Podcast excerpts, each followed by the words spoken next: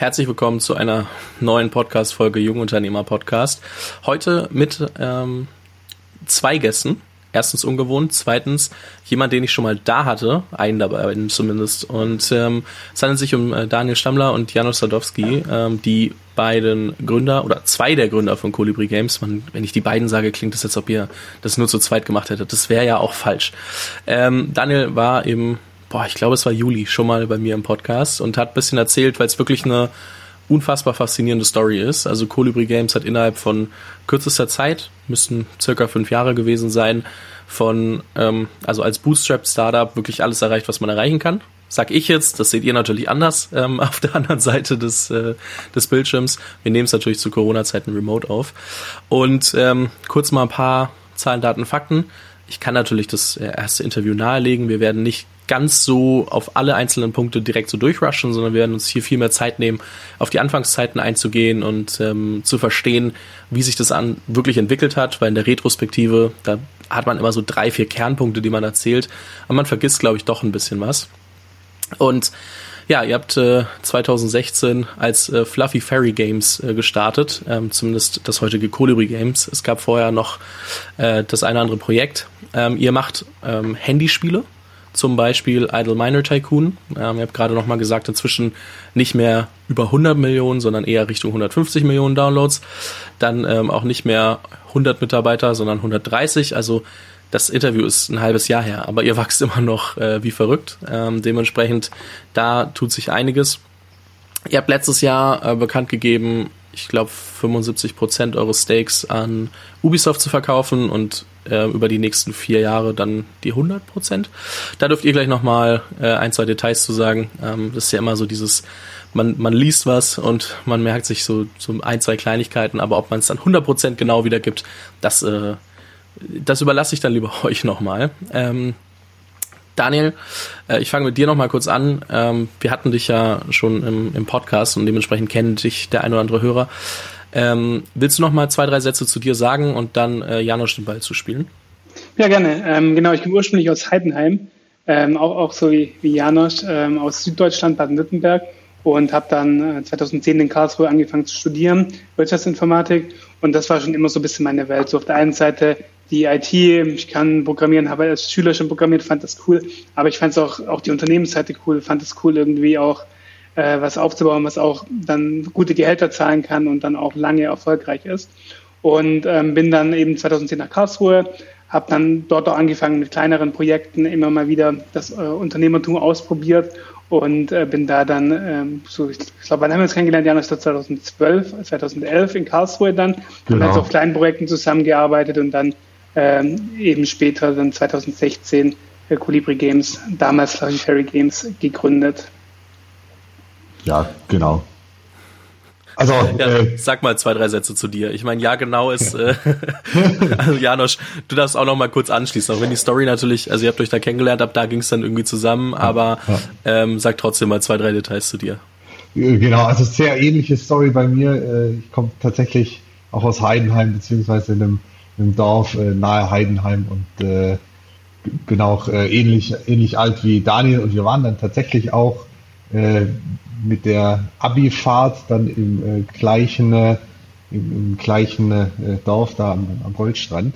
Äh, aber haben uns irgendwie, sind uns nie so wirklich über den Weg gelaufen. Äh, schon, äh, schon irgendwie krass, so, so ein kleines Dorf und man, ist gleich alt, irgendwie ähnliche Freundeskreis läuft sich nie so wirklich über den Weg. Und das ist dann tatsächlich erst in, in Karlsruhe ähm, passiert während dem Studium.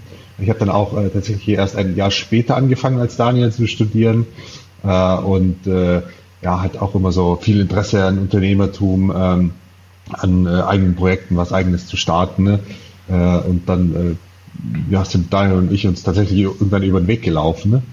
Und ähm, ja, haben gesagt, okay, lass doch, wir haben hier ähnliche Interessen, ne?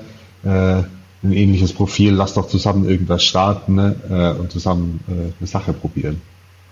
Genau. Kurze Frage, das heißt, eigentlich hätte es ein paar Saufgeschichten geben müssen äh, vom Goldstrand. Also ich höre, man geht dort auch ab und zu mal was trinken und nicht nur für, für Sightseeing hin.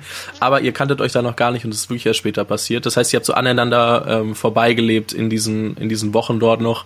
Ähm, das heißt, wahrscheinlich hat man, hat man eure Stories ähm, dann im Dorf weitererzählt. Ihr habt über Ecken voneinander gehört, aber wusstet nicht, wer es ist? Oder wie ist das? Ja, also damals gab es ja noch keine Stories über uns. Ähm, da waren wir halt noch normal äh, einfache Studenten und äh, haben uns da dann, als wir in Karlsruhe waren, dann dort dann eben in der studentischen Unternehmensberatung Delta kennengelernt. Ähm, aber tatsächlich ja in Heidenheim. Also wir hatten, haben gemeinsame Freunde. Wir sind uns sicher auch mal über den Weg gelaufen, aber so äh, also befreundet waren wir damals nicht. Nee, das kam dann erst später. Heidenheim kenne ich als Vierter aus der zweiten Bundesliga, dementsprechend kann ich es grob einordnen. Das äh, wäre mir tatsächlich sonst ein bisschen schwerer gefallen, bin ich ganz ehrlich. Ähm, aber ich muss sagen, für kleine Städte zweite Liga verfolgen ist nicht verkehrt. Ähm, aber hier geht's ja gerade nicht um mich und, und um meine Fußballleidenschaft, sondern vielmehr darum, äh, wie das angefangen hat. Du hast, ihr habt gerade äh, studentische Unternehmensberatung erwähnt. Ähm, jetzt mal auch darauf bezogen, also ihr, ihr seid in die Uni gegangen, ihr wusstet, okay, ich will irgendwie auch ein bisschen, mich interessiert es, was Eigenes zu machen. Ähm, was hat euch die, die unternehmerische Studentenberatung, warte mal, studentische Unternehmensberatung, so rum, was hat euch die ähm, vielleicht auch geholfen, ähm, an, an Wissen, an Skills aufzubauen? Weil ich glaube, viele fragen sich ja, wie fange ich damit an? Also ich meine, ähm, jeder, also Unternehmertum ist heute, glaube ich, irgendwie attraktiver denn je, weil es mehr Stories gibt, weil man mehr drüber spricht und ähm, deswegen stellt sich öfter die Frage, wie fange ich damit eigentlich an? Und äh, mich würde mal äh, eure Sicht der Dinge darauf äh, interessieren. Jetzt gerade ähm, mal Daniel, wie, äh, wie ähm, äh, was würdest du sagen? Sorry. Ja, ich glaube, also vielleicht ganz kurz, das macht die studentische Unternehmensberatung im Grunde genau das gleiche wie auch äh, nicht studentische Unternehmensberatungen, das heißt Unternehmen beraten, ähm, aber natürlich in einem deutlich kleineren Kontext. Aber man muss sagen, es ist schon professionell. Also das heißt, die Unternehmen zahlen schon, auch, müssen auch für die Projekte zahlen und jetzt auch nicht so äh, irgendwie einen äh, Ramschpreis, sondern schon so, dass es auch für die Unternehmen, dass die Unternehmen sich überlegen müssen, möchten sie das wirklich machen. Auf der Umkehrseite bedeutet das natürlich, wenn man ein Projekt macht, muss man auch wirklich Leistung bringen. So, man muss sich wirklich überlegen, okay, was verkauft man dem Kunden und den kompletten Prozess durchgehen von am Anfang. Ähm, man fängt natürlich an irgendwie als Teammitglied, irgendwann wird, dann, wird man dann Projektleiter so aber ähm, in der Regel so Teams drei, vier bis fünf Leute. Und du musst dann halt den Prozess durchgehen von am Anfang, dir überlegen, was bietest du dem Kunden an, was ist das Problem des Kunden, wie willst du das lösen, über die Preisverhandlungen bis am Ende noch die Umsetzung, dass er am Ende dann auch hoffentlich äh, zufrieden ist.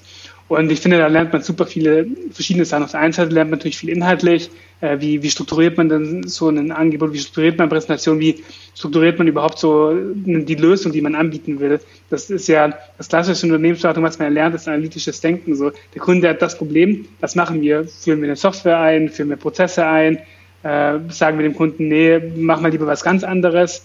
Ähm, das, das lernt man da natürlich viel.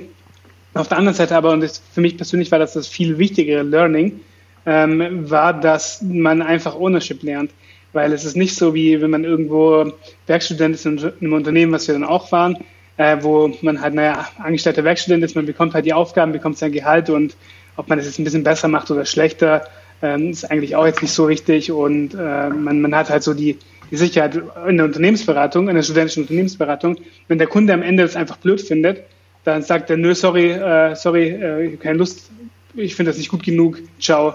Und dann sitzt man natürlich erstmal dran und denkt sich so, oh, krass, okay. Äh, und man hat niemanden, dem man die Schuld geben kann, weil am Ende ist man halt einfach selber dafür verantwortlich, ob das, was man anbietet, angenommen wird oder nicht. Und wenn man am Ende dann zu dem Schluss kommen würde, okay, der Kunde ist halt irgendwie ein schlechter Kunde, dann ist das, finde ich, auch wieder die eigene Verantwortung, weil man dann vielleicht gar nicht erst mit dem Kunden hätte anfangen sollen, gar nicht erst irgendwie ein Angebot strukturieren, was in der Regel auch schon einige Tage braucht. Und so führt es dann alles immer wieder zurück auf das eigene Ownership, besonders wenn man dann eben die Projekte leitet, wo man einfach keine Ausreden finden kann, warum was nicht funktioniert, sondern man sich immer selbst fragen muss, was hätte ich besser machen können und das dann im Optimalfall natürlich das nächste Mal auch besser macht. Danke dir, Janosch.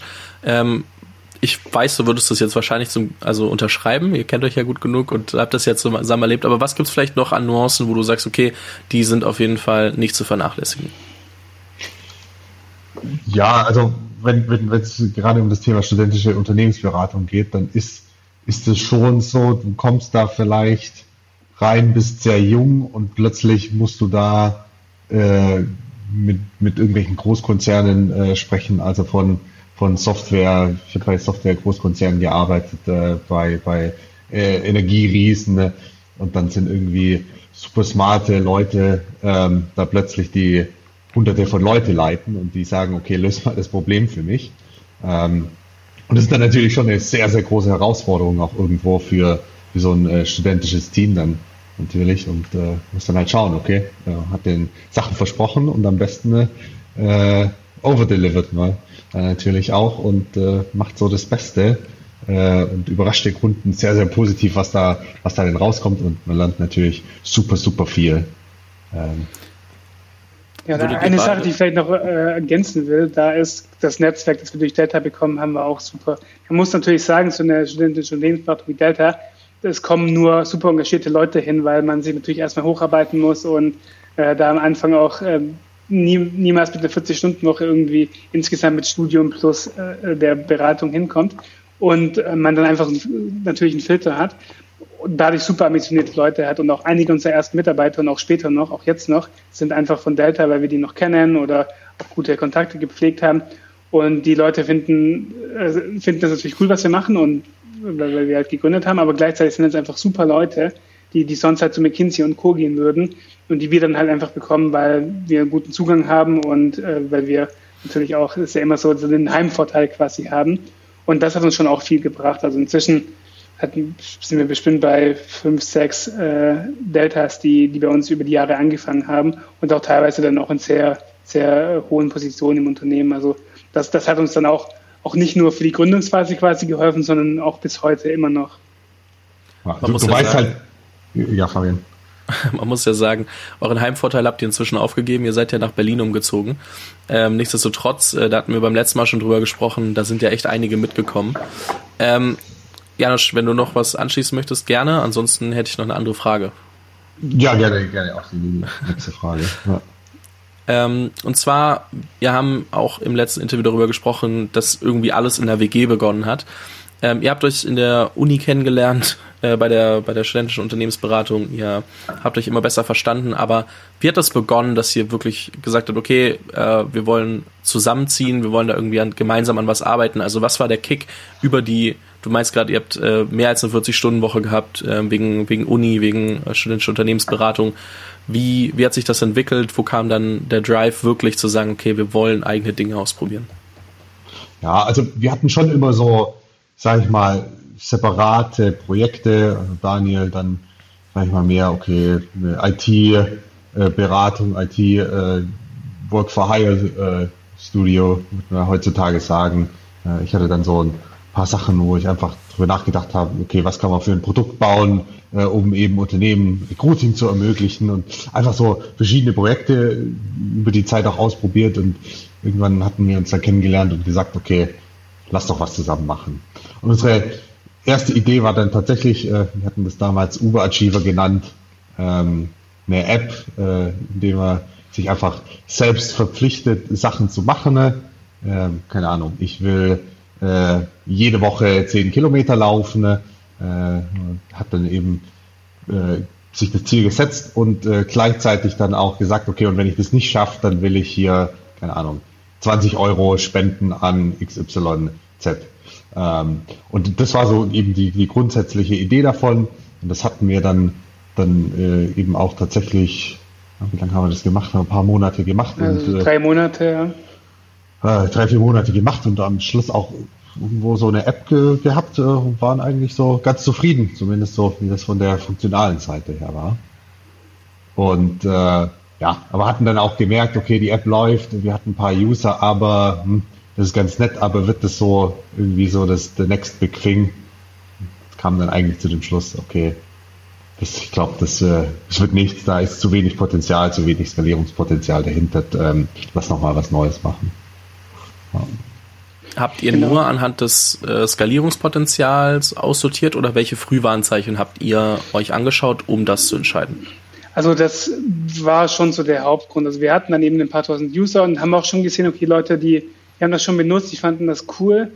Aber für uns war dann okay, jetzt nur Deutschland. Wir, die Monetarisierung hat mir nicht so wirklich geknackt. Wir wussten nicht so richtig, wie kann man daraus ein funktionierendes Produkt machen.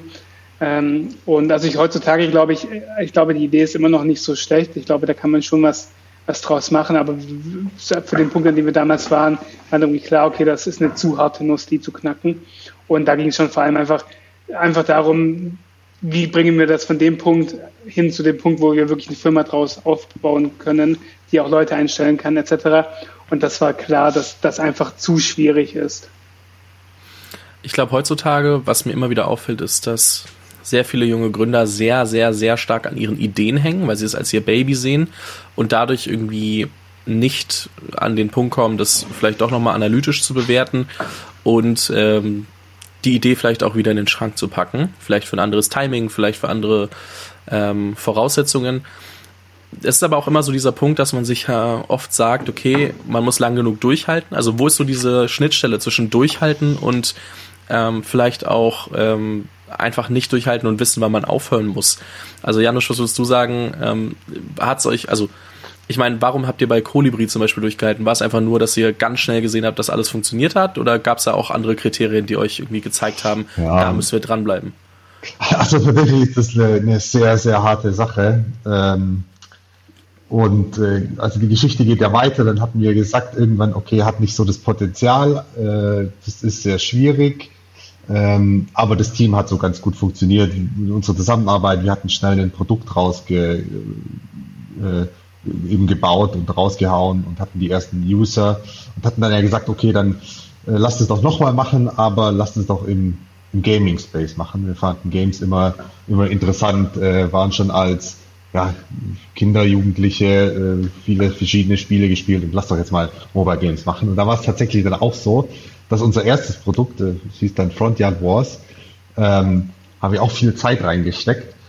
Äh, und irgendwann zu dem Schluss gekommen, ähm, okay, das funktioniert halt nicht, äh, das ist zu schwer, äh, wir müssen da nochmal umstellen. Und es ist schon immer keine leichte Entscheidung. Und ich weiß, bei beidem, äh, Front Yard Wars war vielleicht noch ein Ticken emotionaler, hat noch einen Ticken mehr Zeit rein investiert. Und letztendlich äh, sind wir halt zusammengekommen und gesagt, hey, ganz ehrlich, irgendwie, wir wissen doch alle, und eigentlich wussten es auch alle, hey, äh, hier, das bewegt sich nicht, lass doch nochmal was Neues, äh, was Neues machen. Und ich glaube, normalerweise man hat dann schon irgendwann so ein Gefühl, hey, eigentlich, eigentlich irgendwie geht das nicht voran, äh, lass doch nochmal was Neues probieren. Ich glaube, in der Diskussion, das hat uns immer viel geholfen, sowohl äh, hier mit Uber Achiever als auch dann mit dem ersten Spiel Front Yard Wars. Hey, eigentlich funktioniert es doch nicht. Äh, und haben dann als Gruppe quasi entschieden, okay, lass was, lass was Neues machen ist es so eine Mischung aus ähm, Abstumpfen ähm, der Idee gegenüber, aber irgendwie, also das, das ist gar nicht böse gemeint, das ist sehr so salopp mhm. gesagt, um das mal zu challengen. Ähm, so viel mehr dieser Punkt, stumpft man Ideen gegenüber ab, muss man sie erst lieben lernen, wenn man sieht, dass die Faktoren stimmen.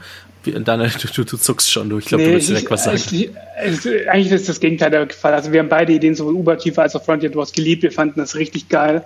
Ähm, aber dann kam eher so die Realität, wo wir dann mal so quasi einen Schritt zurückgegangen sind, mit vielen Leuten gesprochen haben, uns auch, die auch mal uns gute Fragen gestellt haben, wie, wie möchtet ihr denn eigentlich an User kommen, wie möchtet ihr denn eigentlich Umsatz generieren, so, so Fragen, die man, wenn man in der Verliebtphase ist in das Produkt, vielleicht gar nicht irgendwie wahrhaben will, aber die man sich natürlich dann irgendwann mal beantworten muss. Bei Frontier Wars war es dann auch, okay, warum sollten die Leute das Spiel spielen und nicht ein anderes? Und äh, dann, wenn man dann mal einen Schritt zurückgeht und wirklich dann eher analytisch drüber nachdenkt, so warum, was spricht dafür, was spricht dagegen, wie ist der Zeitplan, dann ähm, finde ich, ist das eben das Schwierige, dass man eigentlich äh, das Produkt wirklich liebt, aber eben die Realität einem was anderes sagt. Aber das ist natürlich, wie du schon sagst, das ist echt schwierig, da dann äh, so einen richtigen Punkt zu treffen. Und auch ein, ein interessantes Beispiel ist da, wir, wir hatten dann auch tatsächlich mit ähm, einem anderen Gaming-Gründer gesprochen, der die Frontyard Wars Idee regelrecht zerlegt hatte. Also da saßen wir irgendwie wirklich eine Stunde lang mit ihm dran, dann einfach nur eine Stunde lang quasi gerannt hat, wie schlecht das alles ist, warum es nicht funktioniert und so. Und man muss sagen, er hatte auch recht so in dem Fall. Okay, äh, dann haben wir, das war dann einer der Gründe, warum wir dann irgendwann gesagt haben, okay, wir machen jetzt was Neues. Ähm, tatsächlich haben wir dann aber ein paar Monate später gelernt, dass er einfach, dass einfach seine Persönlichkeit ist und er alles Neue schlecht findet. Das heißt, wenn wir in dem Moment mit äh, Idle Maltag hingekommen wären, hätte er sicher das Gleiche gesagt. Ähm, und das ist natürlich, finde ich, das Schwierige, weil du, du weißt halt nie so richtig, kannst du auch Feedback hören oder nicht. Und am Ende musst du einfach selber die Entscheidung treffen. Aber ich finde, es ist wichtig, dass man offen ist und sich einfach Kritik von Leuten anhört, mit dem Wissen, dass es wahrscheinlich nie passieren wird, dass man irgendeine Idee hat, wo dann alle Leute sagen, hey cool, das wird funktionieren, weil wenn es so offensichtlich wäre, dass es funktioniert, dann würden die anderen Experten es auch schon längst machen. Ein Punkt dazu, ich, ich muss noch mal einen Schritt vorher ansetzen. Ich habe das ein bisschen übersprungen, aber ihr habt gesagt, das Team hat gepasst, auch nach Uberachiever schon. Ähm, Woraus bestand euer Team? Also wie viele Leute wart ihr? Vielleicht auch welche Positionen habt ihr abgedeckt? Und würdet ihr was anders, also nicht anders machen, sondern habt ihr gemerkt mit der Zeit, äh, was waren so die ersten Punkte oder, oder ersten Team-Member, die euch vielleicht auch gefehlt haben, die Skills, um da ähm, wirklich vielleicht ähm, noch ein bisschen schneller voranzukommen, wobei es bei eurer Story echt schwer zu sagen ist. Also bei quasi bei Uberchiva waren das äh, Sebastian, Sebastian Karasek und wir beide, die das gemacht haben zu dritt. Sebastian kannte ich auch schon, äh, auch quasi auch aus Heidenheim von damals. Und äh, Sebastian war der super, äh, super fähige Programmierer, Entwickler, der die ganzen Backend-Server-Sachen, alles Komplexe super gut kon konnte. Ähm, Janosch war da mehr so auf der Produktmarketing-Seite, äh, wie, wie soll das Produkt aussehen, wie soll das Produkt sein und ich war so ein bisschen dazwischen. Ich habe auch so ein bisschen programmiert, ähm, aber dann halt eher die Sachen programmiert, die dann nicht ganz so hardcore waren, wo dann auch meine Skills ausgereicht haben und war dann auch ein bisschen im Produkt so involviert. Und als wir dann aber in, in Richtung Gaming gegangen sind, haben wir dann gemerkt, okay, wir brauchen noch mehr Leute, die auch irgendwie IT-lastiger sind und vielleicht auch mal Games gebaut haben. Und da ist dann Olli, äh, Olli Wollerfler, unser auch jetziger äh, CTO, dazugestoßen, der ähm, auch Informatik studiert hat und auch mehr so auf der Architektur-Software-Sicht war. Und Tim Reiter, der so der, der einzige von uns war, der tatsächlich schon mal ein Game gebaut hatte und der einfach Unity, die Game Engine, super beherrscht hat. Und dann hatten wir eigentlich so ein Starting-Team sehr technisch aufgestellt, alle von uns technischen Background, die anderen drei mehr als wir beide, aber auch wir beide haben am Anfang, als es noch nichts anderes zu tun gab, auch mitprogrammiert. Und ich glaube, so, also man muss sagen, der, man sagt ja immer, hey, homogene Teams sind so viel besser. Ich glaube, bei uns war es ein Vorteil, dass wir, sorry, heterogene Teams sind so viel besser. Ich glaube, bei uns war es ein Vorteil, dass wir ein homogenes Team waren, weil wir dadurch einfach super schnell in eine Richtung rennen konnten und es nicht so viele Diskussion, Diskussionen gebraucht hat, jeder immer verstanden hat, was der andere meinte. Und gab dann so ein paar Funktionen, die wir einfach nicht hatten. Zum Beispiel hatten wir keine Artists, äh, die, die mussten wir dann am Anfang dann irgendwie äh, extern dazu holen und, äh, und sowas. Aber Marketing hatten wir auch nicht. Das haben wir am Anfang so ein bisschen selber gemacht und irgendwann jemanden dazugeholt. Aber ich glaube, also ich glaube stark daran, dass so ein technisch starkes Team schon sehr viel erreichen kann, wenn dann eben alle in die gleiche Richtung gehen. Janusz, willst du was hinzufügen? Ja, ich, ich glaube, äh, so, wenn wir als Investoren auf so Teams schauen auch, äh, äh, dann äh, will man dann im Speziellen im Gaming, dann will man da eigentlich schon so mehr so nochmal sehen, okay, Art ist ein Problem, das kann man meistens extern lösen, aber war schon auch ein Nachteil, dass wir niemand so richtig hatten. Das hatten dann wie Tim und ich so, so auch versucht zu managen, ähm, was uns schon sehr verlangsamt hat. Und natürlich auf der anderen Seite, wenn es alles, was es um Game Design, Game Monetization, sowas geht, glaube, das war schon auch ein Nachteil, dass wir da niemand hatten im Team, der sich so richtig auskannte. Ähm, wir hatten halt einfach so als Team auch den Willen, halt einfach da reinzusteigen und viel zu lernen und mussten dann da einfach auch viele, viele Spiele äh, spielen, Artikel lesen, Bücher lesen und da einfach so versuchen, äh, das zu verstehen und das zu lernen. Und äh, das war, glaube ich, schon auch ein Nachteil, dass wir das nicht von Anfang an konnten und hat uns schon auch einen Ticken dann verlangsamt. Aber natürlich äh, krasse Erfolgsgeschichte so ähm, hatten natürlich auch immer so ein bisschen, ist immer noch so ein bisschen Glück dabei. Aber ich glaube so beides so ein bisschen dieses Game Design Verständnis, so dieses sehr fachmännische und äh, eben eben Art hat uns schon so ein Ticken gefehlt, ganz am Anfang. Ja, ja ähm, super spannend. Also auch da nochmal, dass ihr sagt, okay, homogenes Team hat uns auf jeden Fall geholfen. Ich äh, finde es super spannend, weil ja super viele Gründer heutzutage oder auch, ich nenne es, ich nehme immer First-Time-Founder und junge Gründer, wenn ich Gründer sage gerade, ähm, die ja versuchen sehr schnell irgendwie alle Positionen zu besetzen und ähm, ich weiß nicht, das ist, das kommt mir manchmal so vor wie, okay, ich will mir die Finger selbst nicht mehr ganz so schmutzig machen, sondern ich will gucken, dass ich irgendwie direkt zehn Leute im Team habe zum Start oder vielleicht, also, aber lass uns mal drauf eingehen, ähm, Daniel, vielleicht kannst du da ein bisschen was erzählen. Wie sah denn so ein Alltag bei euch in der WG aus, wenn ihr wirklich äh, ob's Idle Miner Tycoon, Fluffy Fairy Games, ganz am Anfang, ähm, ich habe den Namen des ersten Spiels vergessen, muss ich sagen, deswegen äh, habe ich gerade die Anfangszeit einfach nochmal ge genommen. Aber ähm, wie sah denn so ein Tag aus? Also, weil man stellt sich das ja immer fancy vor und toll und ich meine, heute, jetzt nach dem Exit und auch als es euch gut ging, ist es bestimmt auch ein bisschen anders geworden, aber also zumindest vom also ich, ihr wohnt, glaube ich, nicht mehr in der WG zusammen, so viel kann man sagen, aber wie war das damals? Also wie, wie hat euer Alltag ausgesehen? Vielleicht noch einen Schritt ähm, davor, wie, warum sind wir überhaupt in der WG? Und das war in der Phase, in der wir gesagt haben, okay, Oberschiefer, das stellen wir jetzt ein, wir möchten was Neues. Äh, waren dann eben fünf Leute und da war irgendwie so klar, okay, wir brauchen noch irgendwie einen Platz, wo wir gemeinsam arbeiten können und sowas. Und dann haben Jan und ich entschieden, hey, lass doch eine WG nehmen, ähm, in der wir dann im Wohnzimmer quasi arbeiten können. Wir beide haben halt so unsere Zimmer. Und weil, weil irgendwie, also wir hatten noch kein Geld für den Office und es war auch irgendwie, für uns wäre das gar nicht in Frage gekommen, in den Office zu gehen, bevor wir irgendwie bewiesen haben, dass das, was wir bauen, überhaupt irgendjemanden auf der Welt interessiert.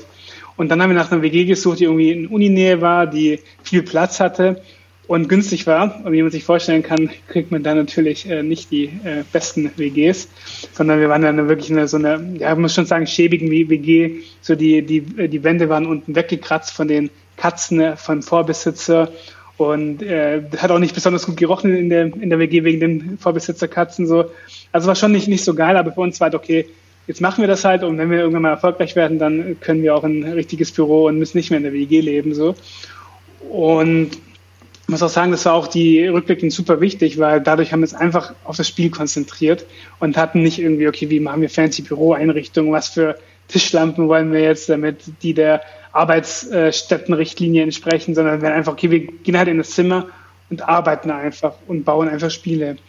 Und das war dann quasi so am Anfang, als wir äh, halt eben so zu fünf waren, waren wir dann einfach im Wohnzimmer, die Leute sind dann morgens gekommen so. Wir hatten dann auch relativ schnell tatsächlich auch einen sehr geregelten Alltag, in dem wir wirklich Vollzeit quasi gearbeitet haben und auch alle ins Büro, äh, was in unser Wohnzimmer war, gekommen sind. Und das war noch die, das war dann so ganz am Anfang. Und da war das eigentlich, muss ich sagen, auch echt recht angenehm, weil ähm, die Wohnung war groß genug, also war jetzt nicht riesig, aber für Quadratmeter hatten wir 70 Quadratmeter oder sowas, da hat das dann schon gepasst. Äh, aber dann, als wir dann so den ersten Erfolg hatten, äh, oder nicht Erfolg, sondern als wir die ersten Proofpoints hatten, nachdem wir den MVP released haben, da fing das halt an, haben wir irgendwie ein paar Praktikanten eingestellt, haben dann auch die ersten ein, zwei Festangestellten eingestellt und dann ging es halt super schnell. Und dann waren wir da zeitweise, ich glaube, zwölf Leute oder so in der WG und das war dann schon, waren keine guten Zustände mehr, muss man sagen. Es war dann auch, äh, dann auch echt einfach so, natürlich so Janosch und mein Zimmer waren dann tagsüber auch Büros. Wir hatten dann Vorstellungsgespräche geführt, so mit dem Bett im Hintergrund. Äh, also damals noch pre-Corona in Person, war auch ein bisschen awkward immer. Ähm, und es gab auch einfach zu wenig Platz. Auch Sebastian hat dann auch teilweise dann bei uns übernachtet, hat dann einfach im Bad übernachtet, weil im Wohnzimmer irgendwie jemand anderes noch übernachtet hat und äh, hatten auch dann an einem Punkt tatsächlich einfach nicht mehr genug Stühle, da mussten uns irgendwo noch Stühle besorgen und sowas. Das war schon so, eigentlich so, wie man sich das vorstellt in so einer chaotischen WG. Janosch und ich haben dann sonntags immer drei Stunden gebraucht, um einfach die Wohnung zu putzen, weil da irgendwie zehn, elf Leute in der Wohnung sind die ganze Zeit dann äh, mit einem Klo so, einem kleinen Bad. Dann sieht es dann natürlich nicht mehr, nicht mehr so gut aus ist, glaube ich, mal ganz gut darauf einzu, also das auch mal zu sagen, weil heutzutage, ich erwische mich ja selber, ne? Also ich würde euch meinen Schreibtisch nicht zeigen, weil der sehr unaufgeräumt ist, aber ich erwische mich selber, dass ich immer glaube, ich brauche das noch, ich brauche das noch, ich brauche das noch. Und natürlich lebt mein Podcast inzwischen vielleicht auch von besserer Qualität. Aber der Anfang, hätte ich am Anfang wirklich all das Setup kaufen müssen, das ich jetzt habe, hätte ich niemals angefangen. Ich habe mir am Anfang irgendwie ein 60 Euro Mikro gekauft, äh, einen Skype Call Recorder und habe damit angefangen und habe da halt, keine Ahnung, 100 Interviews mit aufgenommen und irgendwann später kamen dann neue Tools, weil Podcast irgendwie größer wurde, besser wurde. Ich habe irgendwie äh, manchmal Produkte von anderen bekommen, wie jetzt Logitech oder, oder anderen Marken, habe dann auf einmal ein krasses Setup gehabt und jetzt sieht es so aus, als ob ich schon immer damit aufgenommen hätte. Aber das ist genau das, was ihr beschreibt. Also wenn du von Sekunde eins an versuchst, wirklich das verrückteste Setup, also ob das Team betrifft, ob das Office betrifft, ob das dein eigenes Arbeitsequipment betrifft, ähm, das direkt von Tag eins mitzubringen, dann ähm, die Hürde ja. überhaupt anzufangen, ist so krass, wenn man sich die so hochlegt. Genau, das finde ich auch. Also für uns äh, in unserem Kopf haben wir immer unterschieden, was sind Sachen, die über den Erfolg oder Misserfolg entscheiden und was sind Sachen, die so einen 20% Boost geben. Und das ist auch, wenn man dann sich Gedanken macht, wie soll das MVP aussehen, so wichtig, das zu unterscheiden, weil alle Sachen, die 20% Boost bringen, die aber nicht über den Erfolg oder Misserfolg entscheiden, sollte man später machen. Alle Sachen über Erfolg oder Misserfolg entscheiden, sollte man jetzt machen. Und tatsächlich, die meisten Sachen entscheiden nicht über Erfolg und Misserfolg. Wer nicht in der WG am Anfang programmieren kann, kann es auch nicht äh, in einem coolen Office. Wer nicht mit dem äh, High-End-PC programmieren kann, kann es auch nicht mit, äh, mit dem äh, low, low, wer nicht mit dem Low-End-PC programmieren kann, kann es auch nicht mit dem High-End-PC. Und es ging bei uns so weit, Ollis äh, Semikolon-Taste war irgendwann kaputt. Und das hat man dann immer gemerkt, wenn, äh, wenn irgendwie irgendwo ein Bug drin war, wo, weil als Programmierer Semikolon natürlich wahrscheinlich die wichtigste Taste so. Und es war halt so, musste Olli halt irgendwie ausgebaut und hat dann halt immer da irgendwie versucht, das trotzdem zu machen. Und niemand wäre auf die Idee gekommen, von uns zu sagen, hey Olli, kaufst du doch mal einen neuen Laptop, so, weil, war klar, wir bauen jetzt halt mal ein Game, alles fokussiert sich darauf und wenn halt die Tastatur kaputt ist, so, dann findet man halt einen Weg irgendwie drumrum. Und dieses Mindset, dieses super lean Mindset, hat dann, glaube ich, auch dafür, dazu geführt, dass wir es geschafft haben, Idle Mana Tycoon in zwei Monaten auf den Markt zu bringen, mit dem Fokus darauf, was das Spiel ausmacht, nämlich die Core Loop und alles andere drumherum, was wir jetzt seit quasi viereinhalb Jahren einbauen, einfach nicht von Anfang an zu machen. Ihr schaut euch ja sehr viele Gründerteams an ähm, und guckt, also ich will gerade auf das Thema MVP hinaus und ähm, guckt euch Teams an, ähm, besprecht mit denen, was sie da eigentlich vorhaben und ähm, wenn man jetzt mal über das MVP nachdenkt, ich glaube, das ist noch ein sehr, sehr wichtiger Punkt und jetzt haben wir den schon angerissen, den will ich nicht in unsere nächste Episode schieben. Ähm, was, was beobachtet ihr? Also was, wie entscheidet, also vielleicht sagen wir mal auf der einen Seite ähm, Denkmuster von Gründern, die ihr spannend findet, weil sie ähm, über gewisse Dinge strategisch, analytisch nachdenken und aber auch, wenn ihr Produkte anguckt. Also wie bewertet ihr das und, und was würdet ihr jungen Gründern raten, die noch vor MVP zu euch kommen und sagen, hey, ich will ein Produkt bauen, ähm, wie, wie gehe ich daran? Und äh, ich spiele den Ball mal an Janosch, weil ähm, mich das auch mal interessiert. Ähm, du bist ja eher Produktmarketing, hattest du ja am Anfang bei, bei euch, und hast du dir ja auch super viele Gedanken drüber gemacht. Und ähm, vielleicht kannst du von deiner Zeit auch auf die, mit der Erfahrung auf die heutige Zeit blicken.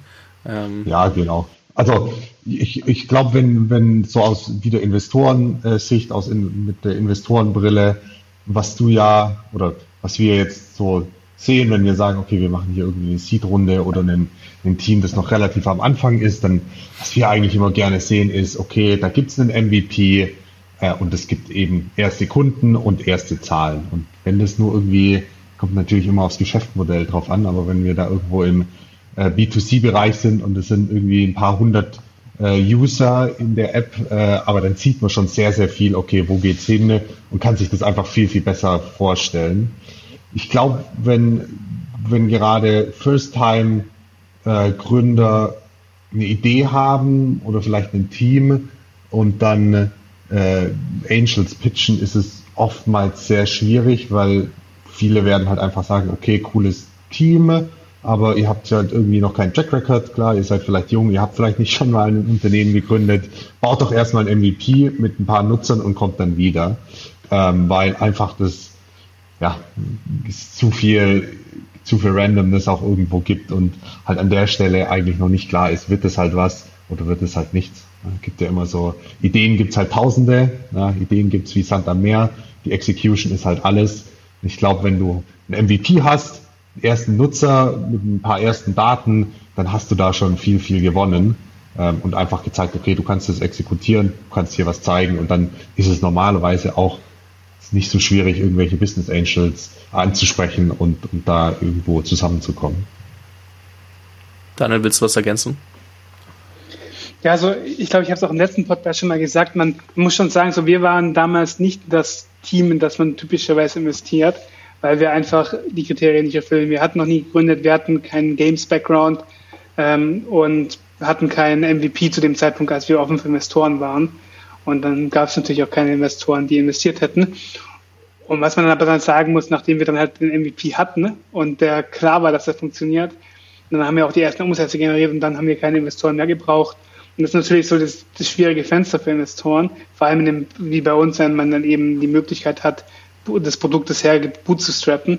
Weil am Anfang ist halt das riesig, es ist super random in ein Team zu investieren, das da irgendwie ganz gute CVs hat, aber noch nie eine Firma erfolgreich gegründet hat, noch nie ein Game gebaut hat. So, warum würde man da investieren? Schwierig.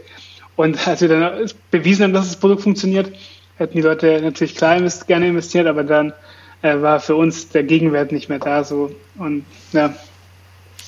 Ich glaube, da müssen wir auf jeden Fall in der nächsten Episode nochmal drauf gehen, weil ich würde super gerne drüber sprechen. So, brauche ich überhaupt als, als äh, junger Gründer Geld oder wie entscheide ich das? Also brauche ich Geld ähm, nur um meinen eigenen Unterhalt bezahlen zu können? Sollte ich parallel einen Werkstudentenjob machen? Also auch mal aus eurer Brille. Ich meine, ihr seid ja einer der, ich würde schon sagen, sehr wenigen Cases, die bootstrapped sehr erfolgreich geworden sind. Und die meisten nehmen ja Geld und ich finde das mal spannend zu diskutieren, weil heutzutage ist es so Standard. Ne? Also man liest, diese Firma hat eine Million geraced, diese Firma hat 10 Millionen geraced, diese, die haben 500.000 Pre-Seed gemacht, die haben hier Geld eingesammelt. Und jeder denkt ja automatisch, okay, wenn ich gründe, brauche ich Geld. Und ich glaube, auch da mal drüber zu sprechen und das ein bisschen ähm, zu challengen und da wirklich äh, auszudiskutieren, was eigentlich äh, Faktoren sein sollten, wofür man das Geld vielleicht auch am Anfang verwenden kann, sollte, wenn man welches aufnimmt, oder was man, wie man selbst vielleicht auch kostendeckend daran gehen kann, finde ich ganz spannend, weil ich finde es ein bisschen schade, dass das automatisch dazugehört, heutzutage Geld aufzunehmen, weil ich persönlich auch nicht unbedingt dran glaube, ähm, dass das die einzig wahre Lösung ist. Nichtsdestotrotz, ähm, für viele ähm, ist es bestimmt eine gute Option. Ähm, aber ich glaube, man sollte sich da bewusst und mit ein bisschen mehr Kontext entscheiden und nicht nur, weil es der Standard ist. Und äh, da würde ich mich auf jeden Fall freuen, wenn wir in der ähm, nächsten Runde, wenn wir wieder zusammensitzen, das mal ein bisschen diskutieren. Auch weil ihr selbst ja Angels äh, inzwischen seid und dementsprechend ja auch guckt, wem müssen wir wirklich Geld geben und ich mich würde auch dann aus Investorensicht in, in, äh, interessieren, ob ihr auch manchmal sagt, hey, die brauchen eigentlich gar kein Geld, die brauchen nur mehr ein bisschen mehr Zeit und wenn die das durchhalten, dann fliegt das vielleicht auch. So wie wie dann auch der Zwiespalt als Investor ist. Also den den muss ich sagen, hätte ich schon gerne mal ähm, on record, falls ihr da äh, ein bisschen ausführlicher drüber sprechen möchtet. Ja, klar, gerne.